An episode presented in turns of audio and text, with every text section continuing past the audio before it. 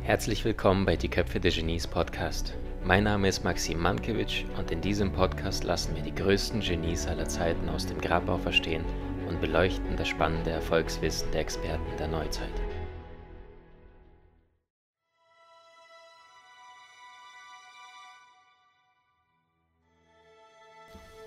Mit 20 Jahren gründete er in einer Garage gemeinsam mit einem Freund das weltweit bekannte Unternehmen Apple.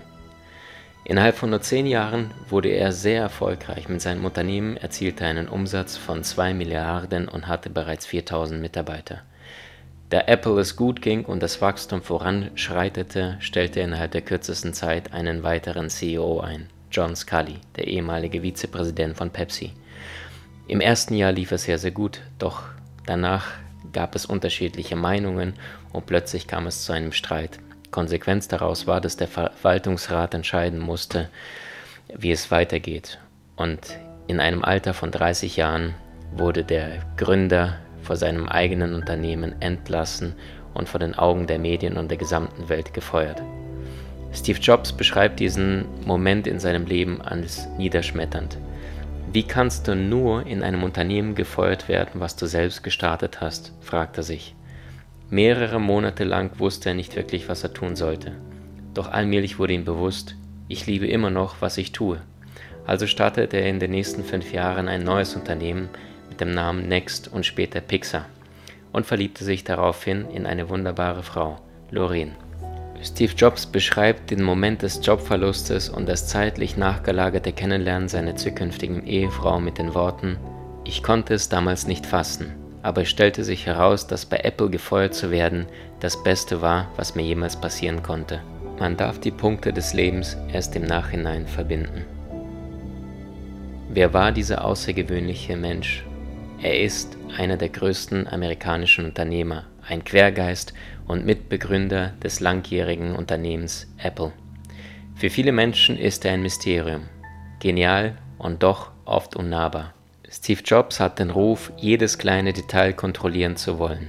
Doch wer war dieser exzentrische Mann mit dem schwarzen Rollkragenpullover? Er selbst soll mal gesagt haben, er sei doch mehr als sinnvoll, immer das Gleiche zu tragen, denn schließlich erspare das immerhin die Zeit, darüber nachzudenken, was man jeden Morgen anzuziehen hat. Barack Obama sagte nach seinem Tod, Steve war einer der größten Innovatoren Amerikas. Er war mutig genug, anders zu denken, frech genug, daran zu glauben, dass er die Welt verändern konnte und talentiert genug, es tatsächlich zu tun. Am 24. Februar 1955 wird der kleine Junge in San Francisco geboren. Er ist der Sohn eines syrischen Vaters und einer US-amerikanischen Mama. Da weder die Eltern seiner leblichen Mutter noch die Eltern des Vaters seiner Ehe zugestimmt hätten und weil das junge Paar kein Geld hat, um sich für das Kind zu sorgen, gibt die Mutter ihren Sohn als Sozialweise zur Adoption frei. Eine einzige Bedingung lässt die Mutter allerdings niederschreiben, sie besteht darauf, dass ihr Sohn von Akademikern aufgezogen werden soll. Ein Anwalt, der das Kind adoptiert, bringt es allerdings nach einem Monat bereits wieder zurück mit der Begründung, dass er und seine Frau sich eine Tochter gewünscht hätten. Und schließlich kommt es zu anderen und neuen Eltern, das ist Paul Reinhold Jobs und dessen armenischstämmige Frau Clara, die den Jungen adoptieren. Von diesen erhält er den Namen Stephen Paul Jobs. Dem Ehepaar Jobs, die beide keine Agathemiker sind, rankt die Mutter allerdings das Versprechen ab, dass zumindest der Junge später auf ein College geschickt werden soll, um ihm eine akademische Ausbildung zu ermöglichen. Später gesteht Steve Jobs, diese Frage habe ihn sein Leben lang beschäftigt. Und seine letzten Adoptiveltern gaben ihm zu verstehen, dass er nicht abgelehnt wurde, sondern sie ihn ganz spezifisch ausgewählt hatten.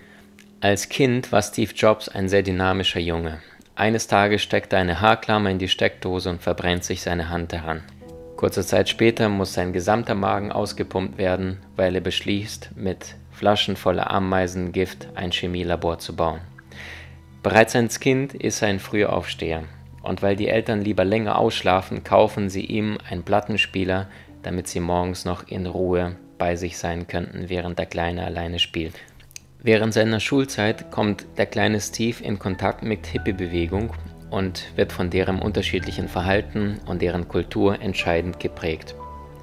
Bereits als Kind lässt er sich von der früheren Computertechnik begeistern und ähm, bereits in den Ferien beginnt er für das Unternehmen HP zu arbeiten.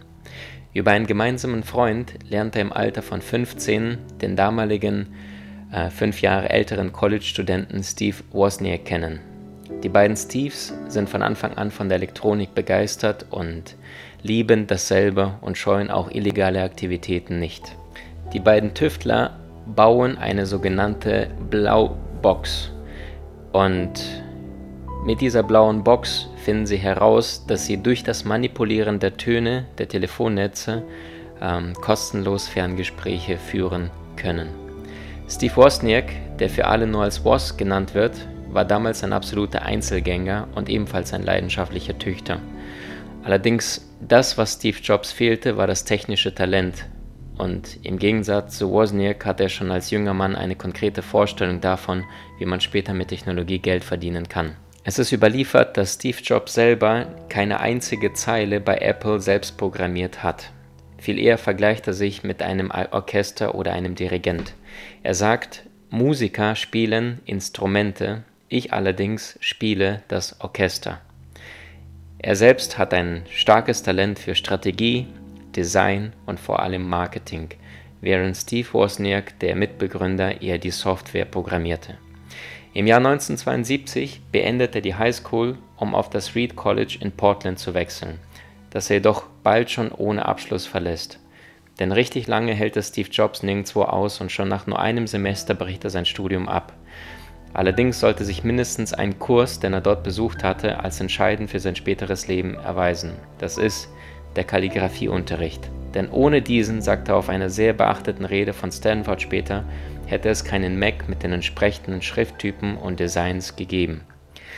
Im Jahre 1974 nimmt er einen Freund, der kein Geld hat, kauft ihm ein Flugticket und reist mit ihm gemeinsam für sieben Monate nach Indien. Die beiden hoffen, in Kainchi Ashram unter der Anleitung von dem damaligen Meister Karoli Baba eine spirituelle Erleuchtung zu finden. Doch bei ihrer Ankunft erfahren sie, dass der Meister bereits ein Jahr zuvor verstorben war. Später konvertiert Jobs zum Buddhismus und viele Zeugen schwören in seinem späteren Arbeitsleben und Unternehmen, er wäre am liebsten barfuß gelaufen, obwohl es keine Fotos diesbezüglich existieren. Auch in den 70ern probiert er LSD aus und nennt sie später als eine der zwei oder drei wichtigsten Erfahrungen seines gesamten Lebens. Er ist in seiner Ernährungsweise streng vegetarisch oder sehr, sehr häufig auch nur frutarisch, was mit dem späteren Namen Apple möglicherweise zu tun hat, denn angeblich hat er bei einer Apfelernte den Gefallen an dem Namen Apple gewonnen. Außerdem sieht er in dem Namen etwas, was jeder mit Genuss verbindet und entscheidet sich später dafür. Steve Jobs ist bereits in den 70er Jahren ein überzeugter Veganer und spuckt eines Tages einen ganzen Mund voll Suppe aus, weil er erfährt, dass diese Butter enthält. Seine Frau, die er später heiratet, ist ebenfalls eine Veganerin und entsprechend gibt es eine Hochzeitstorte, die ebenfalls vegan ohne Eier und Milch ist. Für viele Gäste ist es allerdings mehr als ungenießbar, wie der Biograf später feststellt. Als Ashton Kutcher eines Tages Steve Jobs spielen sollte und zur Vorbereitung seiner Essgewohnheiten annahm, musste er aufgrund der schweren Ernährungsweise sogar einmal ins Krankenhaus, weil er die Ernährungsweise nicht vertragen hat. In den 70er Jahren arbeitet Steve Jobs bei der Computer- und Videospielefirma Atari. In einem Auftrag sollte Jobs einen Prototyp für einen Spielhallenautomaten entwickeln. Der Vorschlag von Steve Jobs kommt gut an, allerdings will Atari Kosten sparen und fordert ihn auf, die teuren Computerchips in diesem Gerät zu reduzieren, ohne dabei die Qualität des Spiels einzuschränken. Für jeden Siliziumchip, den Jobs entfernen ließ, versprach Atari ihm 100 Dollar. Daraufhin bittet Jobs seinen Freund und seinen späteren Apple-Mitbegründer Steve Wozniak um Hilfe bei der Sache. Dieser bringt es tatsächlich fertig, 50 Chips ohne Qualitätsverlust zu entfernen. Daraufhin teilt ihm Steve Jobs mit, dass er 700 Dollar für den Auftrag bekommen hat und gibt ihm davon 50-50, also 350 Dollar weiter. Tatsächlich allerdings bekommt Jobs von Atari 5000 US-Dollar. Als Steve Wozniak es später erfährt, wie hoch der Verkaufspreis tatsächlich gewesen ist, soll er in Tränen ausgebrochen sein. Gegenüber Welt am Sonntag bestätigt er später allerdings, dass er nicht nachtragend gewesen sei, würde allerdings solches Verhalten den eigenen Kindern nicht beibringen wollen. Als Jobs und Wozniak zusammen mit Ronald Wayne später Apple gründen, beschließen sie drei, dass jeder Mitarbeiter ein Namens- und Nummernschild bekommen sollte. Die Nummernschilder sollen die Reihenfolge entsprechen, in der die Mitarbeiter dem Unternehmen beigetreten waren. Sie wurden als Zahlen dargelegt mit 1, 2 und 3. Als Steve Wozniak sich das Schild mit der Nummer 1 sichert, konnte das Steve Jobs nicht auf sich sitzen lassen und fertigt sich kurzerhand ein Schild mit der Zahl 0 an. Zusammen mit Steven Wozniak konstruiert Steve Jobs also in seiner elterlichen Garage in den 70er Jahren den allerersten persönlichen, anspruchsvollen Personal Computer. Der Apple I erscheint im Jahr 1976 noch in einem Holzgehäuse und soll vor allem statt den normal üblichen Spezialisten vor allem die Massennachfrage bedienen und so Durchsetzung auf dem Markt bekommen. Ihr erster mit dem Apfel, also Apfel mit Biss, beworbenes Produkt war dieser erste Heimcomputer, der für 666,66 Dollar angeboten wird. Im Jahr 1977 erscheint der Apple II und wird ein weltweiter Erfolg da sich das Modell für lange Zeit als der Personal Computer schlechthin behaupten kann. Steve Jobs kommt im Alter von 23 zu Ruhm und Geld. Er sagt selbst, ich hatte etwas über eine Million Dollar, als ich 23 war, über 10 Millionen mit 24 und mit 25 hatte ich bereits 100 Millionen Dollar auf dem Konto. Nur es war mir egal, denn ich hatte all das nicht für Geld gemacht. Er zählt mit 25 bereits zu einem der reichsten Männer Amerikas. Jobs Autos waren allerdings nicht weniger charakteristisch als seine Kleidung, denn er fährt stets einen silbernen Mercedes SL 55, den er alle sechs Monate eintauscht. Denn er hat entdeckt, dass man in Kalifornien ein neues Auto für ganze sechs Monate legal fahren kann, bevor ein Nummernschild erforderlich wurde. Steve Jobs Strategie ist es, statt sich ein Nummernschild zu besorgen, ist es doch viel einfacher, sich alle sechs Monate ein neues Auto zukommen zu lassen. In seinen Jahren bei Apple erhält Jobs nur ein Jahresgehalt von 1 US-Dollar. Seine 5,5 Millionen Apple-Aktien von seinen anderen Beteiligungen und Geschäftsinteressen ganz zu schweigen, gaben ihm mehr als genug, um davon leben zu können. 1978 bringt seine damalige Highschool-Freundin eine Tochter zur Welt. Jobs leugnet ab, dass er der Vater ist. Selbst nachdem die DNA-Beweise erfolgen, weigert er sich anzuerkennen, dass er der Vater ist. Er später akzeptierte Lisa als seine Tochter mit der Konsequenz, dass die Mutter viele Jahre lang auf Sozialhilfe angewiesen ist. 1978 baut Apple einen Computer mit der Bezeichnung Apple Lisa. Hat da der Steve Jobs da möglicherweise den Computer nach seiner Tochter benannt? Offiziell behauptet Apple allerdings, Lisa stehe für Local Integrated Software Architecture. Obwohl er es zu dieser Zeit damals ablehnte, gab Steve Jobs später zu, dass der Computer nach seiner Tochter benannt wurde. Er ist ein absoluter Meister der Inszenierung, seine Präsentationen sind legendär. Er liebt Bob Dylan, dessen Musik und Strophen er immer wieder bei den Produktpräsentationen spielen ließ und dessen Texte er zitierte. Er vergöttert aber auch die Beatles.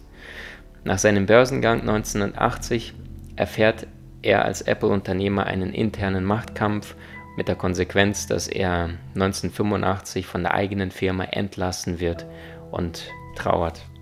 Die Geschichte erzählt, dass als er 1985 von Apple gefeuert wird, er sich da tatsächlich um einen Job als ziviler Astronaut bei der NASA bewirbt, allerdings wird seine Bewerbung abgelehnt.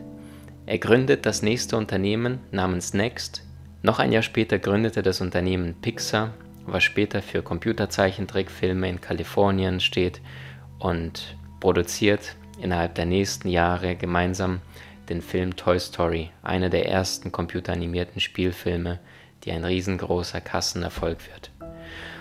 1996 ist Apple gezwungen, Next aufzukaufen für rund 400 Millionen US-Dollar, wechselt Next zu Apple und der Grund dafür ist, dass Steve Jobs in seiner kreativen Zeit bei Next ein Betriebssystem erfunden hat, was später bei Apple eingebaut wurde.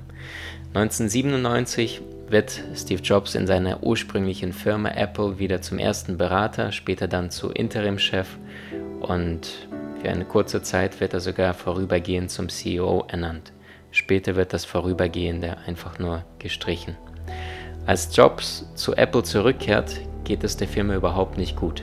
Sie haben große Mühe, mit Konkurrenten wie IBM Schritt zu halten und gelten als eines der am schlechtesten gemanagten Unternehmen der Branche. Mit Steve Jobs zurück an der Spitze führt Apple den Apple Store ein, bildet eine erfolgreiche Partnerschaft mit Microsoft und der iMac Computer entsteht. Apple ist wieder an der Spitze dank Steve Jobs. Doch es gab auch Rückschläge, denn im Jahr 2003 erfährt Jobs in einem routinemäßigen Scan ähm, seiner Niere, dass er selbst an einer seltenen Form von Bauchspeicheldrüsenkrebs leidet. Aber anstatt sich für eine Operation zu entscheiden, was ihm die Ärzte damals empfehlen, ähm, versucht Steve Jobs sich selbst zu heilen, indem er ein strenger Vegetarier wird und große Mengen an Fruchtsäften und Karotten zu sich nimmt. Doch am 31. Juli 2004, knapp ein Jahr später, unterzieht er sich schließlich doch einer Operation. Im Jahr 2008 wird Steve Jobs erneut operiert und ein Teil seiner Bauchspeicheldrüse zu entfernen und beginnt Fisch und andere Proteine in seine Mahlzeiten zu integrieren. Aber Steve Jobs Gesundheitszustand war schlecht und er verliert immer mehr an Gewicht. Er bittet seinen persönlichen Koch Briar Brown nach wie vor um Karottensalat, Zitronengrassuppe oder einfache Pasta mit Basilikum. Im Februar 2010 fliegt Steve Jobs nach New York, um sich dort mit 50 Führungskräften der New York Times zu treffen. Er isst in einem asiatischen Restaurant namens Prana er bestellt dort einen Mango-Smoothie und eine einfache vegane Pasta. Keins von beiden steht auf der Speisekarte. Im Jahr 2011 hilft Steve Jobs bei der Planung eines kleinen Dinners für den US-Präsident Barack Obama in Silicon Valley. Er lehnt einige von dem Caterer vorgeschlagene Gerichte ab, wie beispielsweise Garnelen, Kabeljau und Linsensalat, und nennt sie zu extravagant. Er protestiert auch vehement gegen das Dessert, ähm, einen Sahnekuchen mit Schokoladenrüffeln, wird allerdings überstimmt, als die Nachricht kommt, dass Präsident Obama gerne Sahnekuchen isst. Ab Juli 2011 nimmt Steve Jobs fast gar keine Lebensmittel in fester Form zu sich und leidet an diesem Zeitpunkt schon sehr stark unter Krebs, der sich auf seinen gesamten Körper ausgebreitet hat. 2006 übernimmt der Entertainment-Konzern Disney die Pixar, also eins der Unternehmen von Steve Jobs, und in diesem Zuge wird er als einer der größten Aktionäre bei Disney. 2007 präsentiert Jobs das iPhone, das unsere Welt später revolutionieren sollte. Der heutige Apple-Chef Tim Cook wollte seinem legendären Vorgänger Steve Jobs allerdings einen Teil seiner Leber spenden und auf eigene Faust recherchierte er im Jahr 2009 ähm, und findet heraus, dass Steve Jobs die gleiche seltene Blutgruppe hat wie er und möglicherweise ein Teil des Organs, also der Leber, erreichen würde zu transplantieren, damit dieser überlebt. Als Steve Jobs allerdings von der Idee von dem jetzigen Vorstand Tim Cook erfährt, sagt er vehement, ich werde es nicht machen. Steve hat mich nur vier oder fünfmal angebrüllt in den letzten 13 Jahren, seit wir uns kennen. Dieses Mal war eins davon. Jobs habe nicht einmal darüber nachgedacht, das Angebot seines CEOs anzunehmen. Und das war zu einer Zeit, als es ihm wirklich sehr, sehr schlecht ging. 17. Januar 2011 kommt die Meldung, dass Steve Jobs aus gesundheitlichen Gründen das Tagesgeschäft an Tim Cook überträgt. Er selbst wolle jedoch weiterhin CEO von Apple bleiben. Bereits ein paar Jahre zuvor, im Frühsommer 2004, kontaktiert Jobs das erste Mal den Verleger Walter Isaacson. Der Mann hat unter anderem auch weitere bekannte Werke und Biografien ähm, geschrieben, beispielsweise über Albert Einstein oder Benjamin Franklin. Nach eigenen Angaben lehnte allerdings Isaacson das Angebot ab, weil er zunächst davon ausging, dass Steve Jobs Karriere noch ein oder zwei Jahrzehnte andauern würde. Der Kontakt allerdings zwischen Isaacson und Jobs wird 2009 immer enger und schließlich beginnen sie doch mit der Biografie Ausschlaggebend ist, dass die Nachricht über Jobs gesundheitliche Probleme ins Geschehen tritt und seine Krebskrankheit das Ganze beschleunigt. Seit 2009 werden über 40 verschiedene Interviews geführt, die später in einem Buch münden werden, was Walter Isaacson über Steve Jobs geschrieben hat. Wer war denn dieser magische Steve Jobs als Mensch? Es ist bekannt, dass er stets einen schlichten Kleidungsstil hatte, besteht aus einem schwarzen Rollkragenpullover und einer Jeans. Er hat sich nie besonders viel aus Geld gemacht. Sein Haus war zwar groß, aber nicht besonders protzig. Der einzige bekannte Luxus war ein von AMG aufgemotztes Mercedes-Benz Coupé. Vergleichsweise bescheiden lebt Steve Jobs bis an sein Lebensende. Es gibt eine spannende Geschichte über seine Adoptiveltern Paul und Clara, denn Steve Jobs widersetzt sich stets, ähm, diese nur als seine Adoptiveltern zu bezeichnen. Erst im Jahr 1986, als seine Adoptivmutter Clara stirbt, beginnt Steve Jobs mit der Recherche nach seinen leiblichen Eltern. Der Arzt, den er gefunden hat, weigert sich allerdings den Namen preiszugeben und schreibt ihm allerdings einen Brief, der nach seinem Tod an Steve Jobs übergeben und geliefert werden soll. Darin findet er den Namen Joanne Schieble. Steve Jobs sucht sie auf und erfährt, dass seine leibliche Schwester eine Bestseller-Autorin geworden ist. Sein Name ist Mona Simpson. Auch seinen Vater sucht Steve Jobs und findet bei seiner Recherche heraus, dass er ihn bereits ein bis zweimal zuvor gesehen hat in einem Restaurant.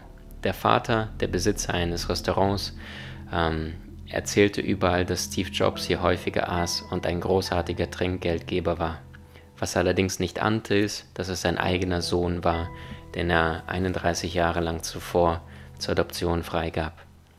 Steve Jobs selbst war ein sparsamer Unternehmer. Um seinem wachsenden Unternehmen Apple zu helfen, ähm, hat Jobs alle gemeinnützigen Initiativen von Apple gekürzt und versprochen, sie wieder einzusetzen, sobald das Unternehmen wieder profitabel ist. Allerdings hat er es nie getan.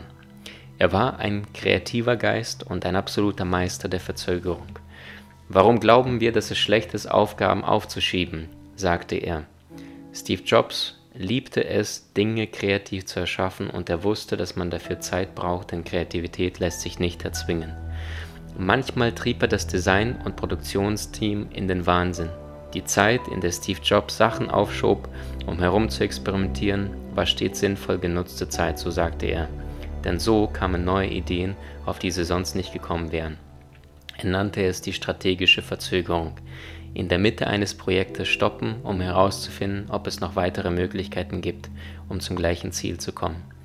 Er gilt als ein exzentrischer Charakter, ein, ein, enger Arbeitskollege sagte über Jobs, er war sehr klar in seinen Äußerungen. Er hat selten gefiltert und jedes Mal, wenn er etwas nicht mochte oder langweilig fand, so sagte er es sehr direkt. Er sagte, ich brauche das nicht zu sehen, lasst uns weitermachen. Auch wird berichtet, dass Steve Jobs gerade im Fahrstuhl ein außergewöhnlicher Mensch war und jeder der Mitarbeiter genau wusste, dass er häufig Fragen stellte. Also bereiteten sich die Mitarbeiter immer darauf vor, ihm etwas Kluges zu sagen für den Fall der Fälle, dass sie ihm im Fahrstuhl begegnen würden, oder aber sich bereits vorher eine gute Frage zu überlegen, damit Steve Jobs von den eigentlichen Fragen abgelenkt werden kann. Im Jahr 2010 präsentierte Jobs das neue iPad und als ihm damals ein Prototyp präsentiert wurde, so sagte Job, es ist zu groß. Und die Ingenieure beschwerten sich und sagen, dass es allerdings nicht kleiner gehe. Jobs reagierte prompt, nahm das Gerät und warf es in ein Aquarium. Darauf stiegen Luftblasen hoch und er sagte zu seinem Team, seht ihr, da ist noch Platz, das bedeutet, macht es kleiner. Dass Steve Jobs ein exzentrischer Charakter war, hat möglicherweise mit einem seiner Helden zu tun, das war nämlich Sokrates, der ebenfalls ein Mann war, der seine Meinung nicht lange versteckte. Von ihm soll Jobs mal gesagt haben, ich würde meine gesamte Technologie eintauschen für einen Nachmittag mit Sokrates. Zum Zeitpunkt seines Todes war Jobs 10,2 Milliarden Dollar wert und hatte knapp 350 Patente, von denen er sich knapp 200 mit dem damaligen Designchef Jonathan Ives teilt. Seit seinem Tod sind außerdem 141 weitere Patente erschienen und somit beträgt die Gesamtsumme seiner Patente knapp 500. Steve Jobs stirbt am 5. Oktober 2011 im Alter von 56 in Palo Alto, Kalifornien. Seine angeblich letzten Worte waren Oh wow, oh wow, oh wow. Was er da gesehen hat und möglicherweise erfahren hat, als er in die Parallelwelt ging, werden wir nie erfahren.